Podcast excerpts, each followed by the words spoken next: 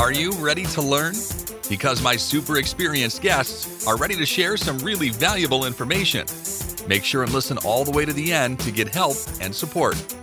So let's start with the best audio experience. Hello guys, welcome to our show. Today we discuss about Shopify, how you can get and achieve high results on Shopify. It's not simple, but today we are going to learn some interesting methods from Kurt Elster. How are you? I'm well. Yourself? How you doing? I'm doing great. Yeah, we chatted a little bit about before the podcast, and uh, I share that Monday is great day. You know, uh, if you set up positive mindset, if you love your job. So uh, I remember on school I hated Monday, as my son does today. he told me Monday is the worst day ever and he loves Friday. But right now, I, I love Friday, I love Monday, I love Saturday, any days. So yeah, it's for me important, you know, to enjoy the process. Good. Before we start, just tell more about yourself, experience, background, and why you decided to share with us about Shopify. Sure. Well, I've spent uh, my, uh, almost my entire adult life working in e-commerce, and for the last ten years, I've worked uh, exclusively as a Shopify partner with with Shopify merchants, and I've always loved and been interested in entrepreneurship. And for me, it was it was the easiest path to entrepreneurship.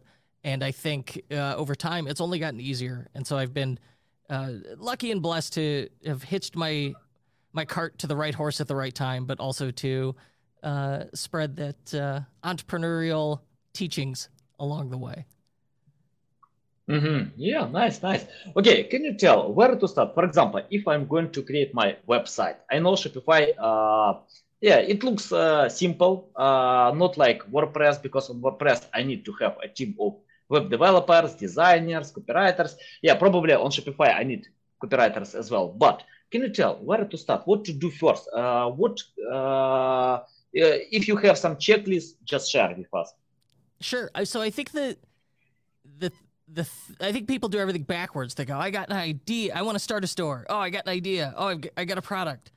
Oh, I got a brand. And then and they they jump into it and get going. And I think it, it really has to go the opposite, where you start with, can I build an audience? Like really, it should start with before you even have a Shopify store potentially. Is can I build an audience? Do I have an existing audience? Do I have some unfair advantage there? Maybe. Um, you know, maybe you're an Instagram influencer. You're on Instagram in 2013. Oh my gosh, you'd have a huge audience and then the from there, okay, where where's the overlap between what I can sell, what I am interested in, and what my audience wants and is interested in? And if you have that overlap, you could you know come together on something. It absolutely it, it's going to work from there. But for sure, I would start with, hey hey, do I have an audience? Do I have anyone to sell to out of the gate? Mm-hmm. Can you tell how to learn audience or build this audience? Uh, because uh, yeah uh, i agree with you. I, I often see when uh, content creators are trying to sell without audience. So what they usually sell on social media nobody cares because uh, no value there. But if you have audience you can submit call to action. Can you tell about building audience? How to do it you know how to get this audience? So it's hard for sure and it's definitely hard to start um, my i think you have to first find like all right where what are the what are the watering holes? Where do my my people hang out? Right? Where did they get their information? Is there a particular you know social media network? Is it a specific spot on those networks? Is it like a hashtag? How do I find my people that are interested in what I have to say, and vice versa? And it's okay. It's probably going to be um, on social media, and then combine that with like a format, and then just commit to screaming into the void for months to two years. Just like no one's going to care at first and you have to accept that. And it should be freeing in that, like, you're essentially just practicing when you start to build an audience. The idea of an overnight success, I don't think I've ever seen it. Like, it really isn't a thing. Um, but yeah, I think you start with, again, like, what are you comfortable with? What are your skills? I really liked, um, I liked, uh, I liked audio. I liked interviews. I liked talking to people. And so starting a podcast was like an easy, obvious thing for me. And then I just kept publishing, you know, but like the first podcast. Oh my gosh, if 100 people downloaded it, that was very thrilling, right? And we just kept going. Like that was the trick. Now I have 400 episodes. Well, okay. Well, somewhere by episode 100, mm, this is definitely a thing where people care. But it's not going to be the same for everybody. My wife loves writing. I hate writing. I think it's homework. But yeah. she writes very good. She has a successful blog, gets 20,000 visits a month, but she can write and she likes it. And so it's find where, you know, so it, it, it's a series of overlaps. Like, all right, what's our interest? What's our potential audience? Where are they? How do we, you know, meet them where they're at? Okay, now what skills do I have to get my message out? Am I a writer? Am I a talker? Do I like to edit? Do I like to do research? Maybe I like video. Maybe I like, you know, quick uh, extemporaneous speaking. I could do a daily vlog. You got to like work within what you like, or you're you're gonna hate it, right? Like within a week, you're like, I'm not doing this anymore. You know, yeah, I think you can do anything ten times, but for to get the success out of content, like plan on being able, to, whatever it is, plan to be on doing it a hundred times. And that sounds like a lot of work, but when you break it down into smaller portions and you enjoy it, you know, as both like, yeah, this is a passion and a hobby, ah, that starts to make life much easier.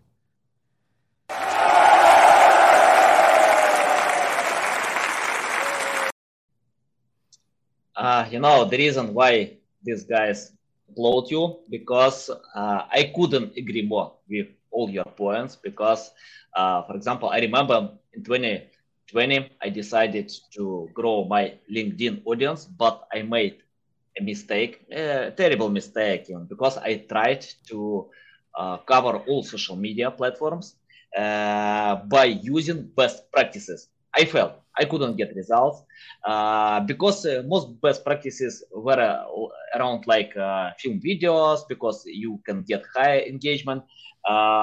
do something that others can do because of their strong sides, but all these strengths were not mine. No, so I, I had my strengths, so I decided to pay attention with something that I like more. For example, uh, I, I love writing, as your wife uh, does, because yeah, uh, it probably it's my strong side. So I wrote many posts and could build my audience. And I think yeah, it's a good idea to find your strengths. don't care about the rest, about best practices, about something where people can get. For example, if I jump on TikTok, how I can build audience if I can't sing or dance, but I can do on TikTok uh, if I consider my uh, strong side. If, if, if, I film videos, you know that people care about them. So yeah, I agree with you, hundred percent. Can you tell about advantages of using Shopify? Because uh, uh today most of sites are on WordPress. Uh, it's I know it's uh, for example I prefer WordPress as well because I have a team of web developers, I have a team of designers, and everything what I need to do just to send them text or the task. Uh, nothing special. They know uh, my mind. They can uh, scan uh, everything what I'm thinking because of the years of uh, cooperating together.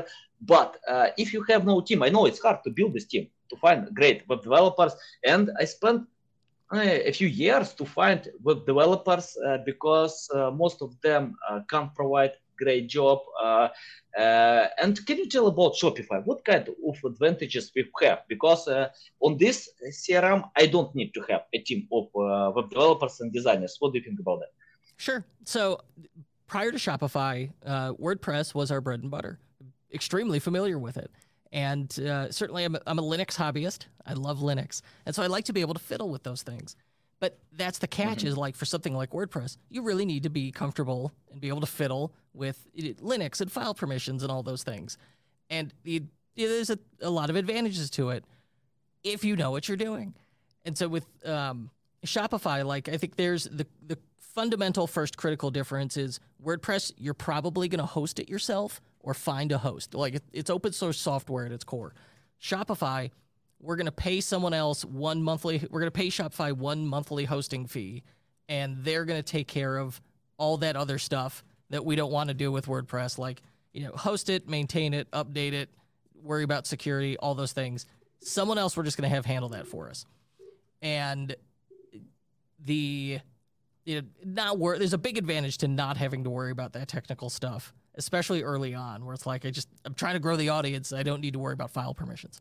Um, mm-hmm. The second issue, or the, the, I think then the other big big advantage to Shopify over um, other options is that ecosystem. You know, ten years ago we were like, hey, they everything's really well documented. They're clearly putting in an effort to develop a community and build an ecosystem. and that makes my life much easier to work on the platform. And so let's you know let's just work on this. And that has that has been uh, consistent for the last decade. They have they have committed to that um, uh, that their community and their their partner ecosystem, which is really uh, advantageous to all of us. Now, WordPress is like, what's the best part about it? You get like all these plugins. You Google anything, you find forum threads. Shopify is no different. You know, just replace the word plugin with app, and there you go. Um, and it, mm-hmm. like their app store works similarly to like you know an Apple app store where they vet it and it goes through them. Um, so more of like a controlled, like walled garden experience, but um, you know, you give up a little bit of control for a lot of reliability and ease of use. Mm-hmm. Yeah, nice, nice. Uh, once I had a podcast with Kevin Indig. Uh, he worked on Shopify. Uh, he was uh, head of SEO department, and he told me that uh, Shopify is good for SEO. According to many studies online, WordPress uh, websites usually get more traffic than Shopify, than Wix, than any other website.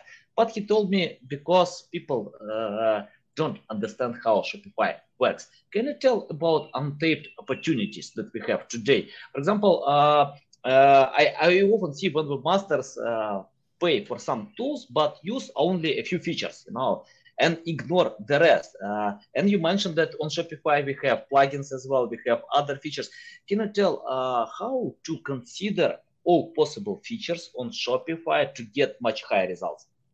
Oh, there's there's so many. So that's I think one of the one of the weird cons of internet marketing in general, but you know also a platform like Shopify is you have so many people who will tell you how you're going to make your next buck. Like so many people who, including myself, who are out there screaming, "Well, this is the right way to do it. This is the thing to do, and you have to do this."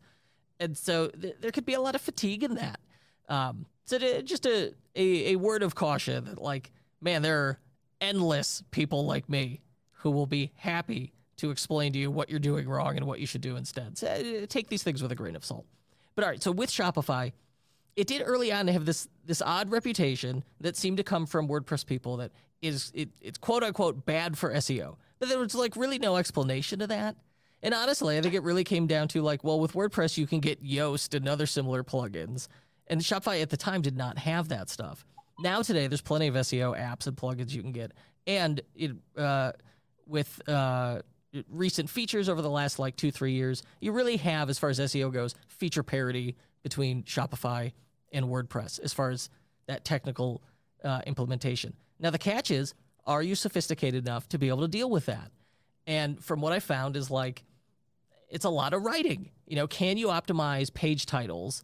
for SEO? Can you optimize page descriptions for click through rates to optimize for people, humans, so they click through? Because by default, Shopify will helpfully fill those things out for you. They'll just take the product title and stick it in the page title, and they'll take the first, you know, two, three hundred characters of the the product's description, truncate it, and put that in the meta description. That's fine. That's better than nothing. But if you do it manually yourself, you'll get a better result. And so I think that's where a lot of that that perception came from were, were those two things just like helpful defaults not being changed um, and years ago a lack of equivalent apps mm-hmm. yeah nice nice uh, what do you think about uh, bloggers is it good idea to uh, have your blog on shopify because on wordpress i can customize my blog post i can submit all the pictures I have other features. What about Shopify? Because WordPress was created for blogs, but right now it's more sophisticated. Many other features we can set up WooCommerce, many other plugins. What about Shopify? Is it a good idea for blogging? All right, so I'll, I'll make I'll give you two points, and both disagree with each other. The first is my wife mm-hmm. runs a blog on Shopify, and it gets twenty thousand visits a month. So okay, for sure this can be done with shop, running a blog on Shopify can work. If you know for a fact that your blog is going to sell things, then Shopify is probably a good consideration because that is what it is best at doing. WordPress is probably best at publishing. And so if that is your pure goal, potentially WordPress is the better option there. Um, yeah, I will say though, like the one consistent criticism I see from uh, merchants with Shopify is they say, oh, I wish I wish the they're referring to the rich text editor. I wish blogging was better in Shopify. I want better templates. Honestly, I think those are just people looking for excuses to not write because writing is hard. It's a chore for a lot of people. It's homework. I think that's what a lot of that is because it's like really you have to be able to like do the layout. That's just procrastination talking. Yeah, nice, nice. Uh, uh, if you know some secrets from your wife how to write awesome text, because you know you can share with us because sure. I, I see it for me, for me, you know, texts uh, are the foundation of any results of any content because content is the number one ranking factor. Without content, you can't uh, get results. Without great content, uh, it's hard to achieve any positions. Literally impossible. But uh, I found that text is the foundation of any content. If you uh, and for me, for example, uh, it's better to write the best possible text uh, and skip the rest. You know, I mean, like design, nice looking pictures, many other stuff. Uh, if, for example, if you have limited resources, it's better just to write. And uh, many great examples like Wikipedia, Investopedia, many other websites, they don't use nice looking design, just to write awesome high quality, valuable text. So if you have any tips how to write this text, just share it with us. sure. Well, I, I, I appreciate that you said, you know, like these sites have just, it's just text. And that makes a lot of sense. Like if you've ever read any article from any major publication, it's a single pair, it's just a single column of text. It doesn't have to get fancy. But all right, so based on our blogging experience here, for sure text works. Adding mixed media into it, like images, um, seems to help, uh, at least like from a sharing aspect.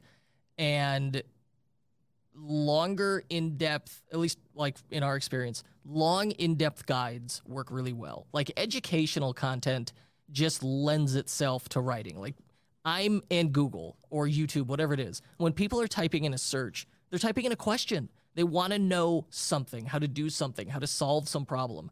And so if you can write the guide on how to solve that, and it's related to whatever you sell or your niche, that absolutely is going to get people on your site and it's going to work. And so, um, you know, like the, I think what helps though is, is topical stuff. Um, internal linking once you have them on the site, like, hey, if you're looking for this, here's this article, and just try and interlink between so that uh, you know to benefit uh, both the the search engines and the people who visit the site. But like, I think you know, a an ultimate guide to X is the thing to write. If you can crank out 2,000 words on a topical content, those that's the stuff where like that's where Google notices you. That's where you start showing up on the first page. And then, oh, an interesting thing happens. Like once that occurs, maybe you get picked up by major publications who link back to you. And you get that to happen, you get some backlinks. Ah, now some of the lesser articles start ranking on your site. And so like that's why you have to just keep publishing, publishing, publishing because not only will you get a sense of what does and doesn't work well for your audience and for the search engine, you also increase the chances that, well, you're going to get one of these hits. And as soon as you get the one, you'll start to see you get more. Um, and I think topical, like if you can combine that approach of like, all right, we wrote the 2000 word ultimate guide to X, and you can make it topical and get it published in time, that's the stuff that really thrives. Mm-hmm. I have the question about the length of copies. For example, you know, uh, I often get this question: uh, how many words to submit? Uh, of course, it depends. It depends on user intent. It depends on your page, but uh, people still asking about that. For example, if I open Apple.com, I can see a few quotes. Make difference, you know, nothing special. just nice looking pictures, a lot of free space uh, everywhere but uh, Apple uh, probably, not probably, Apple has this authority now, and Apple doesn't need to add a lot of text. small websites probably need more. Can you tell about finding the balance between uh, uh, long and short content uh, when you create content. Yeah. Sure. Okay. This is a good question. And I love this question. I think it's a, a good argumented discussion to have. And you brought up Apple and people go, I want a site like Apple. It's clean. There's almost nothing on it. Every headline's like two words, right? It's like yeah. iPhone, big. Like, oh, wow, that's amazing. Here's the difference between the reason that works for Apple and not like mom and pop's t shirt store is because in addition to that website that just says iPhone, They also spent 1.8 billion dollars on advertising per year last year and the year before and they've been around for what 30 40 years now? Has mm. has your website and your store spent a billion dollars in ads? No? Okay so you have to have a really long page to justify why anyone should give a shit. Because apple spent a billion dollars to make them care and you didn't. Like that's that's what's going on here.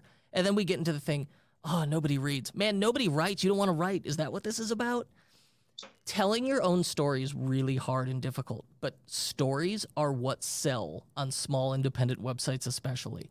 I don't know who you are. I don't know why I should care.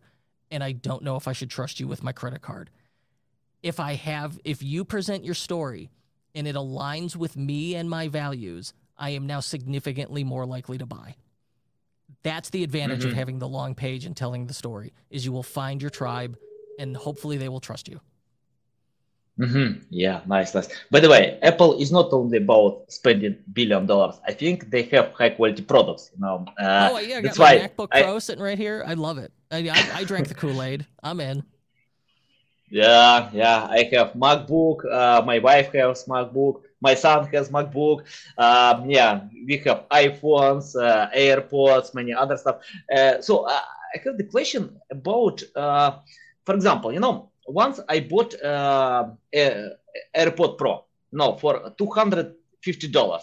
Then uh, I needed the second uh, gadget he- headphones, and uh, uh, I decided to buy Meizu for forty dollars. No, for me that was hard to find the difference between them, forty dollars and two hundred fifty dollars. Uh, uh, I searched online and found probably Apple has much better quality. For me, it's hard to find the difference. Can you tell how to uh, sell products? I mean, like Apple can uh, overprice uh, products, uh, overcharge uh, for their products. yeah, high quality, but we have many other high quality products as well, and that cost significantly less. Can you tell, for example, how to sell uh, products, expensive products? Um, uh, today, uh, for example, it's not only about the price, it's more about your unique selling proposition or brands and many other great examples. For example, uh, I remember I bought a GoPro for $150. Yeah, uh, I don't remember exactly the price, but after that, I bought the same camera for $60, you know, a Chinese camera, and that worked well as well. So, tell how to sell uh, uh, Uh, expensive products if the we have products. many other products. Okay. Yeah, premium products. Yeah. So I think what happens here is all purchases represent some risk. If I buy, you know, a, a T-shirt for twenty five dollars, there's not a ton of risk there. And really, like, what's the risk? Will it fit? Okay, I can get rid of that objection by offering a size guide and a clear returns and exchanges policy. So there, I've kicked the risk out of the way. If I add reviews with user photos and they could see what, like, this is how it fits, ah, now I've really reduced the risk. Okay, the same thing occurs with premium products, except it gets harder. You know, if I'm buying a $25 t shirt, I don't have to think real hard about that. If I'm about to drop $2,000 on a MacBook Pro, uh, I'm probably going to think about that for a few weeks uh, before pulling the trigger on it. The with so like but it, it's the same thing. So you have to understand where your customers are coming from. Like why not only why would they buy it but why would they not buy it? And so as the price goes up you need to be able to present uh, things to break break the their objections to it justify the price without sounding like you're justifying the price. I think that's the hard part. And you know, really that's like agitating the pain. Like whatever showing the thing in action and show show me how this gadget, this toy, this product, this piece of jewelry will in some way make my life better or easier. And if you could do that in a video, like a commercial, a story, that's going to help. Okay, now if we can add social proof, I can have quotes from reviewers, I, um, from c- real customers, ideally with like photos that go with it. If I can get quotes from you know major publications who may have reviewed my products, even better. Uh, and then, all right, finally, do we have support? Do we have, you know, FAQ, re, uh, re, clear returns policy, a warranty, whatever that stuff may be? And then, of course, dealing with the price itself. Well, you can get rid of that objection with like, you know, buy now, pay later, or like guaranteed lowest price for the last 60 days, whatever the objection may be. But again, this is where it helps to have the that audience up front before you started this and be actively talking with them so you can really kind of understand where they're coming from. Mm-hmm, mm-hmm.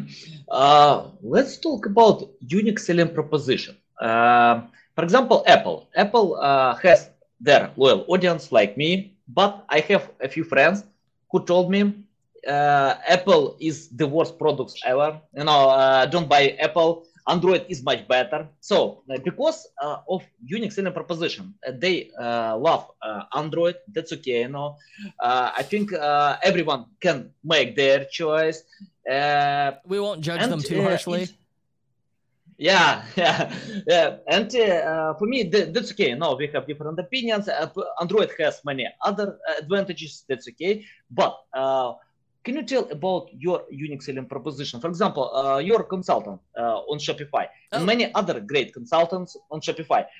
Tell your unique selling proposition why you are better than uh, other consultants that we have today. Sure. All right. So I think a unique selling proposition is such a great thing. and such a difficult thing. Like, can you come up with a tagline that tells people what you do? And I almost never see this on a website. And for someone like Apple, they don't have to. Um, the you know they can do goofy stuff like Apple think different, which they don't even use that anymore. And so for me, it, they don't know who I am and they don't care. So I need to be able to communicate that quickly. And we say, um, uh, Kurt Elster helps Shopify store owners uncover hidden profits in their store. Okay, so that very makes it very clear what I do and who I do it for and why you might be interested in one sentence. Harder than you'd think to write. And then you say, unlike yeah, unlike my competitors, unlike other agencies, I'm solely concerned with return on investment. And so there's this um, like immediate implication that I have now raised uncertainty and doubt about the other people, that they're solely interested in lining their pockets. I'm not. I want to have a net positive impact. And the fact that I'm even bringing it up tells you that I'm probably more trustworthy. And that's so I get like the mm-hmm. risk is can we trust this person? Will they pay? Uh, if I pay him, will he just disappear with my money? Right? We've all had contractors do that. Um, so that's like hurdle one. Okay, will they pay, deliver, and it be what they promised?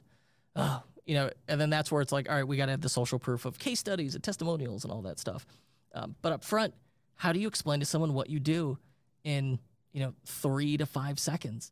Right? We talk about elevator pitches. Oh, you've got an elevator ride's less than sixty seconds. You don't have that. You've got for like the time it takes to get on the elevator and then shoot, click the button for your floor.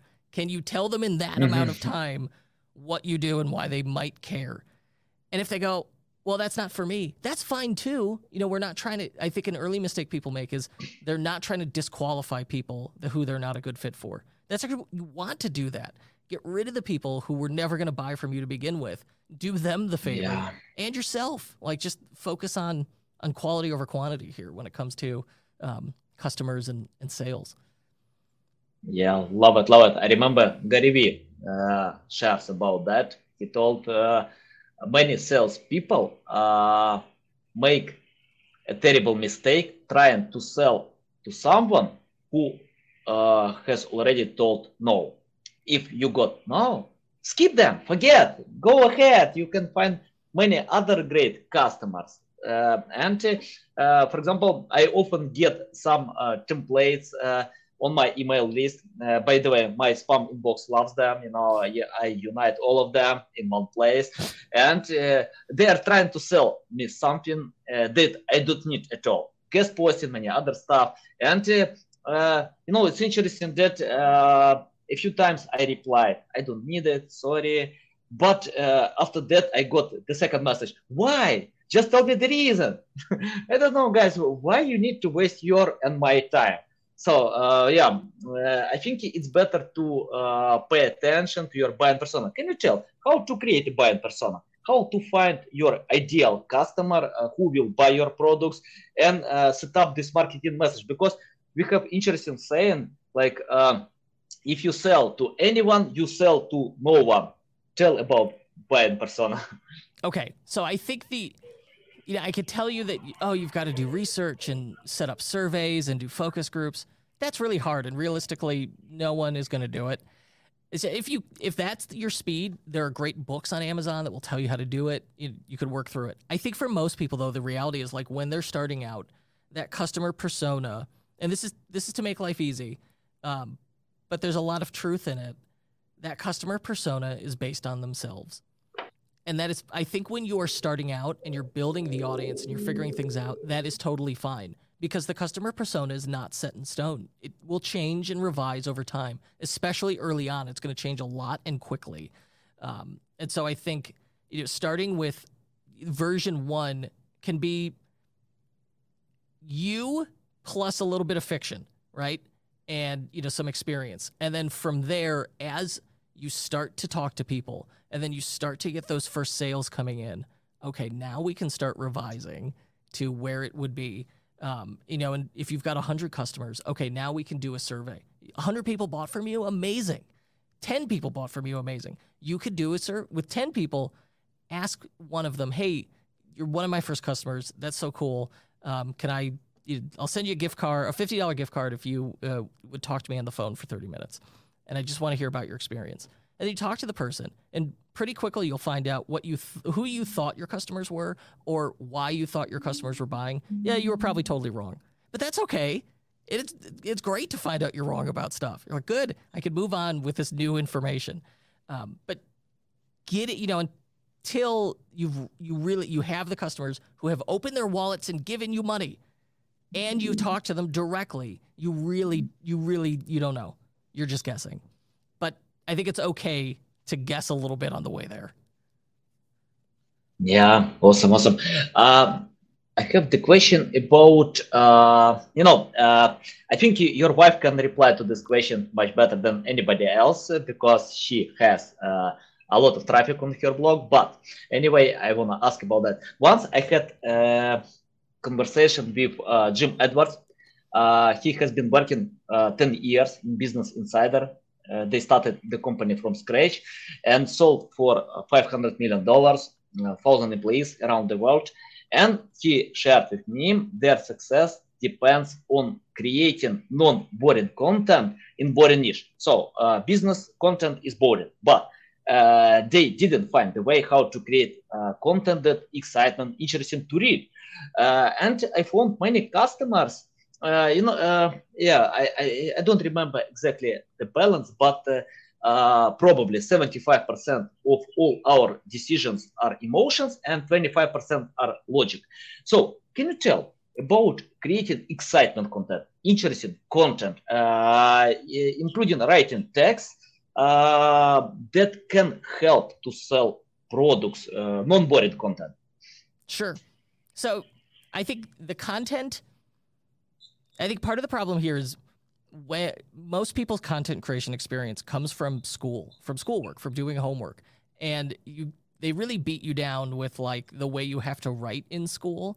And I think that is a lot of the reason why the content we first start creating, especially for business as well, it has to be professional and proper. And so they take this very like, I'm writing an essay for his teacher. Don't do that. Oh my gosh, write it in your natural voice. And if that seems hard for you, the way I was able to pick it up was uh, dictation. I would dictate to my phone, and then, you know, all our phones could do it now. And then from there, uh, I would edit it back down. That made life dramatically easier, where the content sounded like me because it was. And uh, it helped me learn like a, a natural writing voice. I think also like picturing the person that you're writing for immediately makes it so much easier and better when creating this content. Um, and then after that, it, it's hard to do, but like, you know, think about the content you like and listen to. What does that sound like? What does it look like? How does it feel? You, it probably not as hard as you think to make something similar than as the stuff you like. Mm-hmm. Yeah. Uh, I have the question about creating the feeling of uh, owning stuff. For example, now when I, I watch uh, the presentation of Apple, uh, about new Apple Watch, Tim Cook uh, shared three stories how Apple Watch can simplify your life, how uh, Apple Watch can make your life much better, uh, decide your problems. Uh, after that, I bought three pairs because I can't buy only one for me because I need to buy for my son, for my wife. They probably kill me if I just buy for myself. But you know, it's interesting that after watching this presentation, I got the feeling of owning this Apple Watch. I got the feeling how I can. I uh, sorry, I I have no right now because uh, yeah, uh, uh, right now my Apple Watch is in ocean, you know. Uh, so uh, yeah, I dropped them uh, accidentally, but anyway. Um, and uh, uh, the same when I watch uh, a new advertisement from uh, BMW, I, I you know uh, when I see this nice looking car and happy people on uh, this car, I don't need to know the features. I don't need to know anything about this car. I, I wanna own this car. You know, can you tell how to provoke this feeling of owning? for example, if you advertise your products, but you know if 75% of all decisions are emotions, how to give this feeling that uh, you can own this uh, item product and uh, you can live much happier in your life. Well, i think the the answer is it, it, show don't tell or share stories. Like tim cook and the apple watch is a great example because they you know they shared a story about like oh the apple watch saved, saved somebody's life because they were able to like get out of a ravine there, there's a real story know i don't remember the details of it but like immediate he's not telling you hey, this watch has emergency calling. Like, you know, we could call emergency yeah. services from your watch. That's not very exciting. That's cool. But when you reframe it in the story of like, well, this guy, this mountain climber was out and he fell, you know, 100 feet, but he was alive, but he didn't have his phone and he used his Apple Watch and it saved his life. Oh, you could visualize that, right? We are really into storytelling. And like all of our media is built around storytelling. And so if you could share these customer stories, um, or like present like that's ideal because they come across as authentic. You don't necessarily need the really polished look. Sometimes having like your your content look a little uh, more real, right? A little rougher makes it authentic. Um, that could be very beneficial. But I think it's about um, no. I really think it comes down to to storytelling um, for people. I think that's just like the nature of humans. Yeah, yeah. Tim Cook, yeah, provides a good job with that, sharing stories, uh, not features. Uh, if you need features, you can find them on website on some uh, hidden button, but in most cases we don't see uh, these features. Uh, um, yeah, uh, Kurt, I have the question about common mistakes. Can you tell common mistakes that webmasters still do on Shopify and your tips how to find a much better way? Sure. All right, so I think like the easiest one that I see all the time that costs people more money than they realize is how they structure their main menus. If I go to a major retailer's website, you know, like do it right now. I go to Macy's.com. The t- the main menu on Macy's.com goes women, men, kids, home, beauty, shoes, handbags, jewelry, furniture, toys, gifts, trending sale. Every single one of those is a category of products, and that's it. That's what they have there. Now, if I go on like, you know, whatever random person's e-commerce store, I guarantee that that top menu is like shop, about, blog, FAQ, support, gift cards, wish list, st- like shipping. It'll just go on and on in this main menu with all of the important stuff buried in a drop down that's four letters long. Shop. And then just like all the, the, the rest of this amazing screen real estate being chewed up by nonsense that no major website would ever put up there. You know, show me one major retailer website that has blog in their main menu. You won't find it.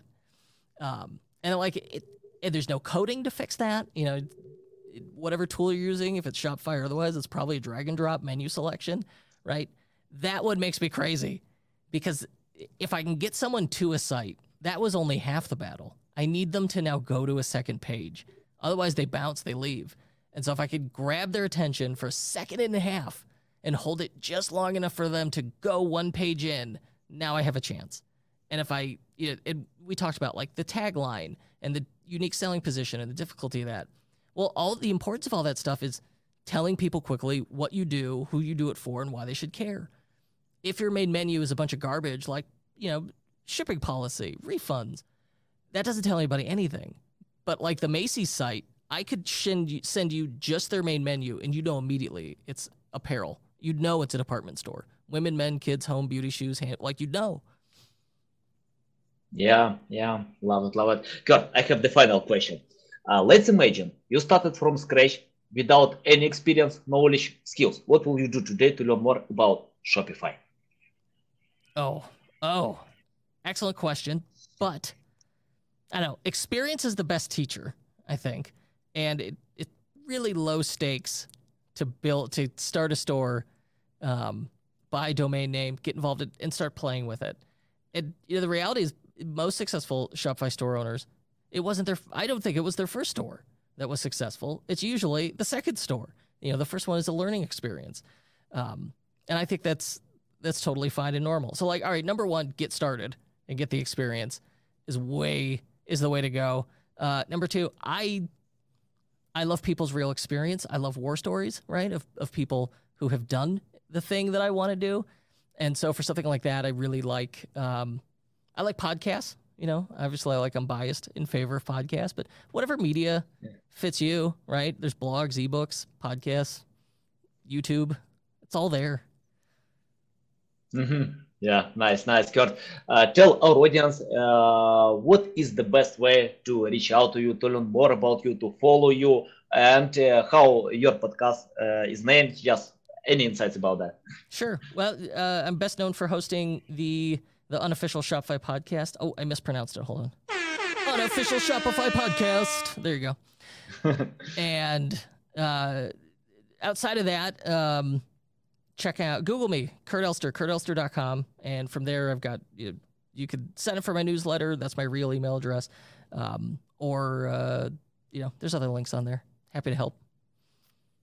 Okay, guys, you can find all these links in the description below. Listen us on Apple, Google, Spotify. Thanks again for your time. Kurt, it's a big pleasure. Welcome back any uh, anytime, you know, to share more valuable insights. Guys, you need to follow Kurt. You need to listen to his podcast because you can see a lot of valuable insights. Guys, love you. See you. Thanks for listening to this entire podcast. Please rank your experience in Apple, Spotify, Google, or any other platforms that you may use. Also, please share your ranking mark on chat at SEOtools.tv to get a special gift. We'll see you soon on other valuable audio podcasts.